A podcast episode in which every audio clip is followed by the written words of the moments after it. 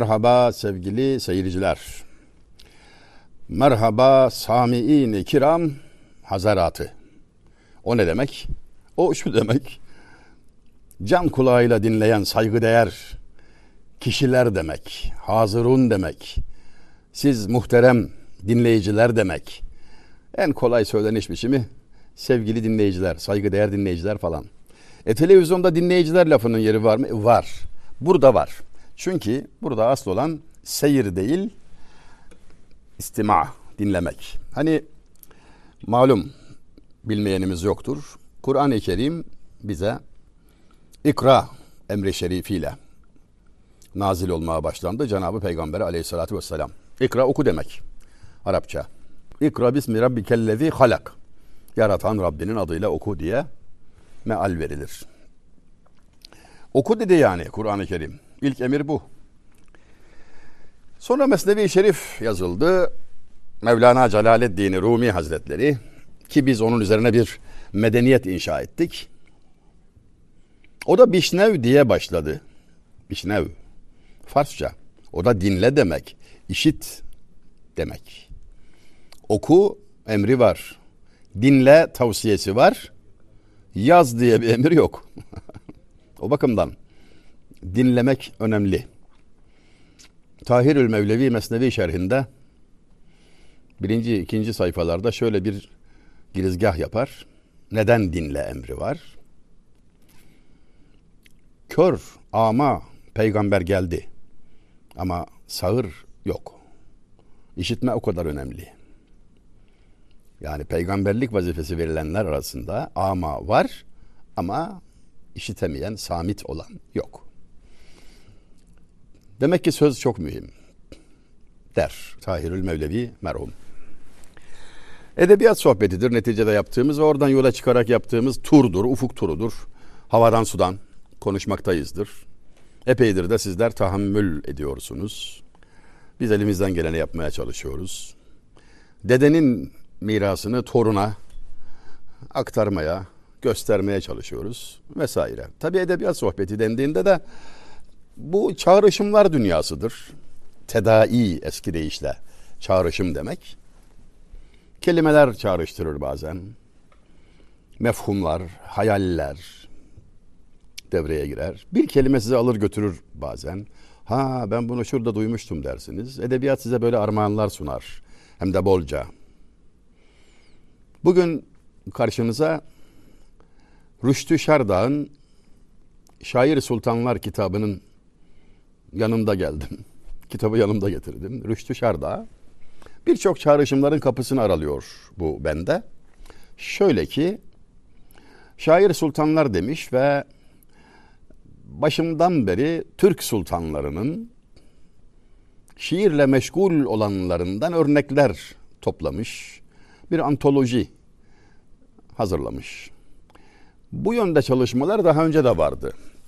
Çok daha zengin içerikli mesela Diyarbakırlı Ali Emiri merhumun Cevahirül Müluk melikler, sultanların cevherleri, onların incileri falan gibi bir anlam verilebilir kitabın ismine. Cevahirül Müluk Ertuğrul Gazi'den başlayarak kendi zamanına kadar yani Sultan Reşad'a kadar Osmanlı tahtında bulunanların şiirlerinden örnekler yazmış o kitaba. O da burada. Onu da getirdim. Yanında kitapla gelmek ne demek denilirse bir söz işitmişimdir meslek icrasında ki avukatım biliyorsunuz. Yanında kanun kitabı olmayan, önünde kanun kitabı olmayan hukukçu sazını yanına almamış sazende gibidir derlerdi bize. Yani adam bağlama ustası ama yanında bağlama yok derlerdi. Haddi zatında biz tabi programlarımızı esasen e, hemen hemen tamamını böyle bir kayıt, kağıt, kitap, defter olmaksızın irticalen eski deyişle, doğaçlama yeni deyişle, spontane modern söyleyişle tarz içinde yaparız. Ama bu defa bu, birkaç kitap getirerek onlardan da söz etmek istedim size. Rüştü Şarda bende neler çağrıştırıyor? Niye önemli? Birincisi şu. Sene 1981. Ben 20 yaşındayım. Evliyim. Hukukta talebeyim.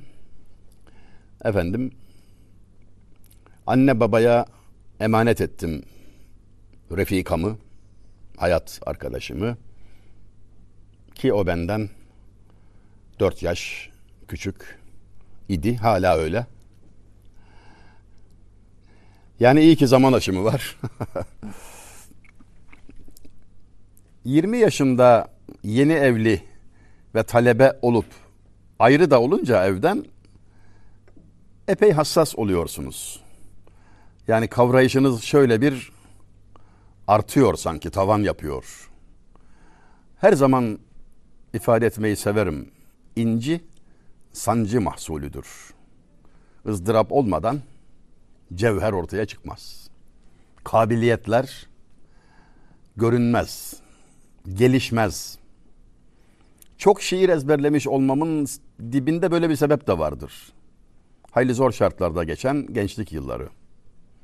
Ayrılık ızdırabı vesaire. İşte o günlerde şiirlere sığınırsınız. Efendim her Türk gibi. Bizde herkes şairdir. Herkesin şiirle az ya da çok ilgisi vardır. Tahta oturan sultan da, koyun güden çoban da şairdir bizde. Üslubunda fark olur, olabilir ama şiirle hep meşgul olunur, olunmuştur. Yazarak değil ama okuyarak hep meşgul oldum.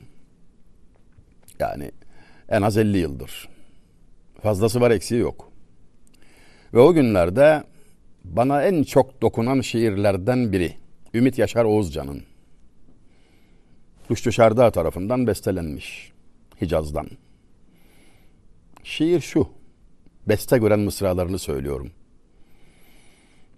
Apansız uyanırsan gecenin bir yerinde, gözlerin uzun uzun karanlığa dalarsa, bir sıcaklık duyarsan üşüyen ellerinde ve saatler gecikmiş zamanları çalarsa, bil ki seni düşünüyorum.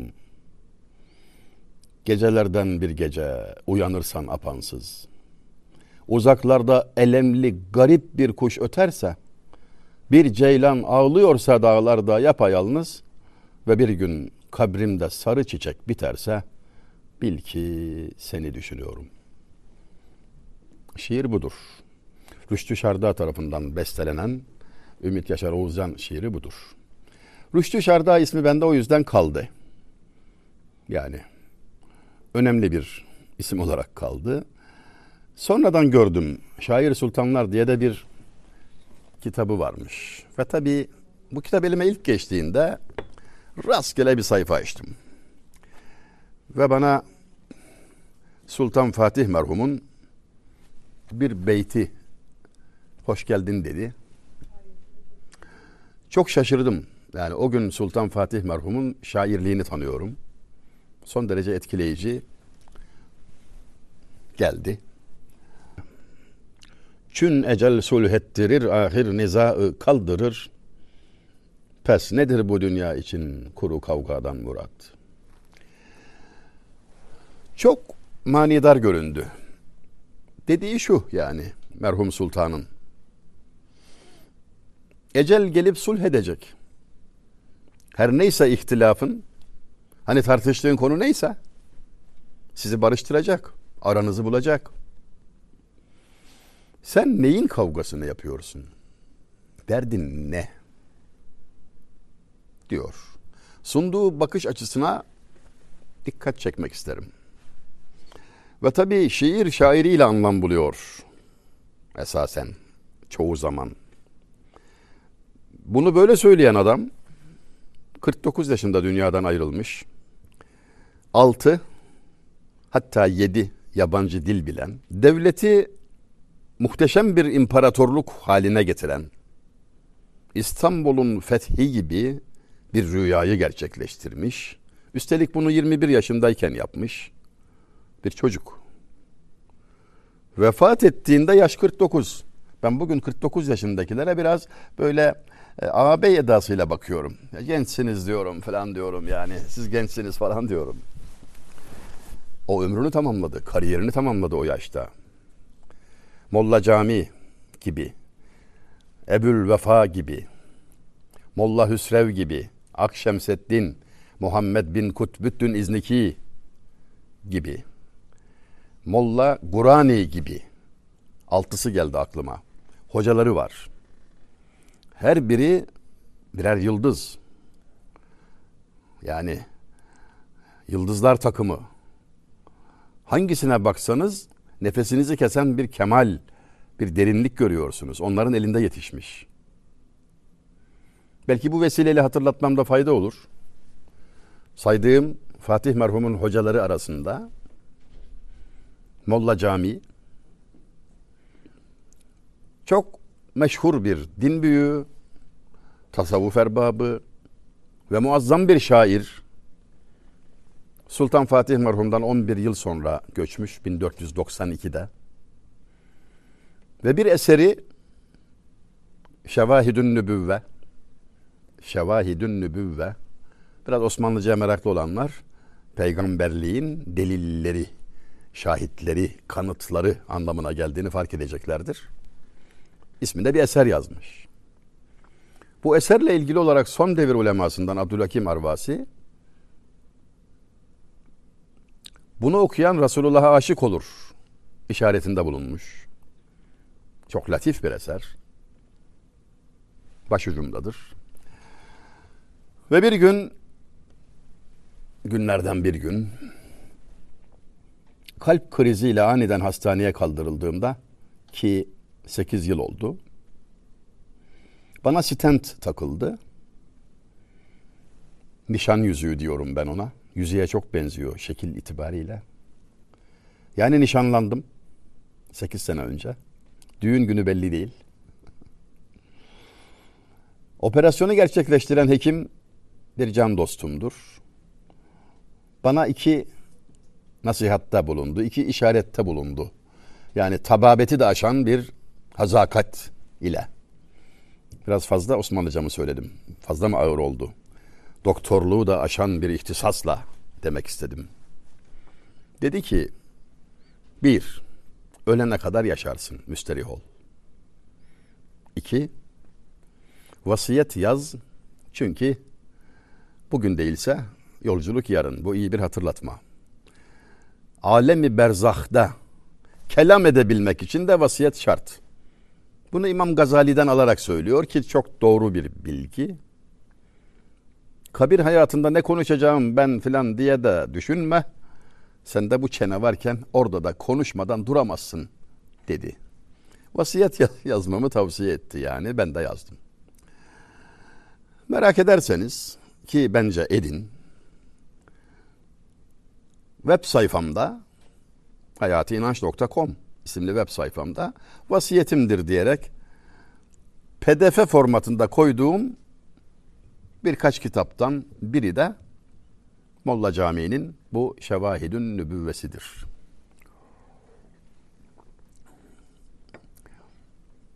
Molla Camii Hazretlerinin Farsça dört mısrağı haylice uyarıcıdır ve lezzetlidir. Bize aşkı pek güzel anlatır. Ya Resulallah çebaşed çünsegi ashabı kehf. Dahili cennet şevem der zümre-i ahbabı tu. O revet der cennetü men der cehennem keyravest. O segi ashabı kehfest. Men segi ashabı tu. Farsça orijinalini okumazsam tadı olmayacağı için okudum. Türkçe tercümesi yaklaşık olarak şudur. Kıtmir adlı köpek ya Resulallah sahipleri olan eshab-ı kehfin hatırına cennettedir. Buna söz yok. Ben ise senin ashabının köpeğiyim ya Resulallah. Cehennemi hak etmiş de olsam şefaat buyur. Ben de cennete dahil olayım da köpek yalnız kalmasın. Ben bilmiyorum bundan daha güçlü biçimde aşk nasıl ifadeye konur? Nasıl bir medeniyetin evladı olduğumuz hususunda bize verdiği işaret çok anlamlı, güçlü. Dedim ya, açılımlar, tedailer, çağrışımlar kapı kapıyı açıyor. İşte Rüştü Şerdağ'ın Türk sultanlarının örnek şiirleriyle bezediği kitabından bir beytin getirdikleri. Bir diğeri de şu idi. O da benim gözlerimi yaşartmıştı. Çok dokundu neden bilmiyorum. Ama tabii şu yani Şems-i Tebrizi Hazretlerini hatırlama zamanıdır. İlim talebesine zillet ve gurbet lazım der. Aksi hüsrandır. Ne demek bu? Bu şu demek. Hani bugünlerde mahrumiyet yoksunu olduğumuzdan dolayı hayli sıkıntı görüyoruz ya. Tabii. Ne oluyor? Hiçbir şeyin eksikliğini çekmeyen çocuk mutlu olamıyor. İdraki pek açılmıyor. Biz de şaşkınlıkla seyrediyoruz ne oluyor bu çocuğa diye. İyi de ağabeyim, bacım sana söylüyorum. Yani anne ve baba olan kardeşlerim. Çocuğu yetiştirirken, okula gönderirken, hele hele özel okula gönderiyorsun mesela değil mi? İlk öğretmeninin sen olduğunun bilincinde misin? Baş öğretmeninin sen olduğunun bilincinde misin? Anne baş öğretmendir. Temel dersi oradan alır. Her evlat annenin eseridir. Mesela şöyle bir mesaj veriyor olabilir misin? Örtülü veya açık. Öğretmen sana kaşını çatarsa haber ver. Ben icabına bakarım falan. İhtimaldir. Bence kontrol et. Ve çocuğa bir mesaj gönderdin şimdi. O mesaj ne? Saygılı olmak zorunda değilsin yavrum. O maaşını benden alıyor. Efendim? Ben özel okula para yatırıyorum ya. Evet o halde maaşını bile benden alıyor. O halde hizmetle mükellef. E şimdi bana bir harf öğretenin 40 yıl kölesi olurum kültüründen buraya geldikse haliyle kapılarda ya Fettah yazardı. Bazı eski binalarda görürsünüz. Allahu Teala'nın bir ismidir. Fettah. Fatih ile aynı kökten fetheden, açan, kapılar açan demek Allah'ın ismi. Kapıya bunu yazıyor ya Fettah. Şimdi aynı makamda itiniz yazıyor. İtiniz. Bu fark bize bir şey söylemiyor mu? İşte kültürdeki göçme, çökme, zayıflama, sığlaşma. Çocuğa da verdiğin mesaj öğretmen dediğin ne ki falan ise bu en azından vahimdir demedi demeyin. Ve ettiğimiz şikayetlerin çoğu kere konusu biziz. Bir şeylerden yakınıyoruz da dikkatle bakarsak göreceğiz, görmeliyiz. Biz kendimizi şikayet ediyoruz aslında. Eğitim zayıf. İyi de işte eğitimci sensin. Anne olarak, baba olarak. Her zaman söylüyorum. Nefesim yettiği yere kadar da söyleyeceğim. Okuma yazma bilmeyen bir kadının eseriyim ben. Anam. Bana öğrettiklerini size anlatmaya kalksam şöyle bir birkaç saat konuşmamız gerekecek. Unuttuklarım hariç verebileceklerim, hatırlayıp hatırlatabileceklerim. Nereden öğrendi peki? Okuma yazma yok dedim. Evet. İşte bize bu sual ve bunun cevabı lazım. Yani kendi yerimizi tespit bakımından da buna su kadar ihtiyacımız var. Öyle bir mektebin mezunudur ki o, bu mektep hayli geniştir. Bu okul çok geniş yani özel okul bu. Tavanı gökyüzü, tabanı yeryüzü. Herkes öğretmen, herkes öğrenci. Herkes muallim, herkes talebe. Ne öğretti? Hoca uzatma sözü en azından birini söyle. İnsanlara yaranmaya çalışırsan yüzünü boyarsın, süslersin. Allah rızasını gözetirsen özünü imar edersin. Bunu ekmek için söyledi de anam. Yani ekmeğin neresi kızartılır? Kocasından korkan yüzünü, Allah'tan korkan özünü dedi. Bu ders ne anlama geliyor? Yanında asistanım 7-8 yaşında o ekmek yaparken Oralarda yaramazlık yapıyorum ama kulak açık. Açık kulak. Onu tavsiye ederim. Bugün kulaklarımız kapalı mı? Önemli ölçüde. Neden? Araya cihazlar girdi. Ekranlar filan var. Tabletler filan falan. Akıllı da diyoruz ya biz onlara şimdi. Akıllı. Bu akıllıysa biz aradan çıkıyoruz tabii. Pek dinlemez olduk gibi geliyor. Bilmiyorum katılır mısınız? Biz dinlerdik. Öyle ya. Dinle dedi bize medeniyetimiz. Dinledim ve şunu gördüm. Anamın ekmek için söylediği şey insan için aynı ile geçerli. Eğer insanların aferinine talip olursan makyaj yaparsın yüzüne. Güzel de olur tabii. Kozmetik sanayi var. Çok zengin içerikli. Ama süslediğin yüzün toprak olur. Tabii. Toprak olur toprak. Hangi güzel yüz vardı ki toprak olmadı? Hangi güzel göz vardı ki yere akmadı? Ama özünü süslersen yani hardware'i arka plana bırakıp software'e odaklanırsan o ölmez, çürümez, yaşlanmaz. Kalp, ruh sen osun. Öz odur. Ebedi hayatı var. Adamı gömdük. Gömdün de sen ölüyü değil güzel kardeşim. Ölümü gömdün. Ebedi hayat başladı. O hareket, o defin ölümü gömmektir. Ebedi hayat başladı. Sana batış görünen aslında doğuş. Şöyle canım yani ana rahminden biz dünyaya gelirken geride birisi kalsaydı ne diyecekti bizim için? Öldü. E peki sen öldün mü? Hayır, doğdun. Dünyada ölmek dediğimiz şey hayata doğmaktır. Hem de sonsuz hayata. Ve orada sana lazım olan yüzünün değil, özünün güzelliği. Yani bu bir ihlas dersi. Tam bir ihlas dersi. Hocam kim? Anam. Okuma yazması? Yok. O sana öyle geliyor işte. İşte o sana öyle geliyor. Tam olarak hatırlamaya ihtiyaç duyduğumuz, su kadar muhtaç olduğumuz şey bu. Biz kimiz ve bu hal neyin nesi? Tarihi ve coğrafi olarak neredeyiz? Kimlerdeniz biz? Ha? Niye geldik? Burada ne işimiz var falan. Sultan Fatih merhumdan bir diğer beyti duyduğumda da epey sarsılmıştım.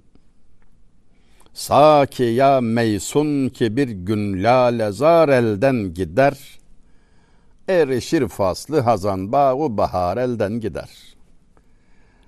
Önce anlamadım tabii. Sonra biraz kurcaladım, sorguladım falan. Mana şu yaklaşık olarak. Bugün sen varsın, ben varım. Nefes alabiliyoruz. Henüz davet gelmedi. İrci'i emrini henüz almadık. Söyleyebiliyorum, dinleyebiliyorsun. Bunu fırsat bil de. Dinle. Şu çaydan da getir içelim. Yarın ya sen olmazsın ya ben ya da sohbet fırsatı olmaz. Hani Nedim'in kabrinde yazıyor ya kendi beyti. Ey Nedim ey bülbülü şeytan için hamuşsun. Sende evvel çok nevalar, güftügüler var idi. Ne güzel öterdin sen. Ne hoş bir bülbüldün ey Nedim. Ne oldu sana filan diyor ya tecahülü arifane. Ne olacak ölüm geldi. Ecel sultandır gelince susturur. O gelmeden evvel sözün kıymetini bil diyor. Sana niye dokundu Hayati Hoca? Vallahi şundan. Samimi söylüyorum. Bu adam kaç yaşındayken dedi bunu bilmiyorum ama ölürken 49 yaşında zaten ve bu kadar yoğun, riskli, sıkıntılı bir hayatın içinde bu şiirleri bu şekilde böyle derinlikli, içli mısraları derc edecek ruh sükunetini nasıl bulduğunu hala merak ediyorum. Üç kuruşluk derdimiz oluyor da sabaha kadar tavan sayıyor, uyuyamıyoruz. Bu nasıl bir kumaştır? Bu nasıl bir çaptır? Merakıyla ilgim arttı ve selam.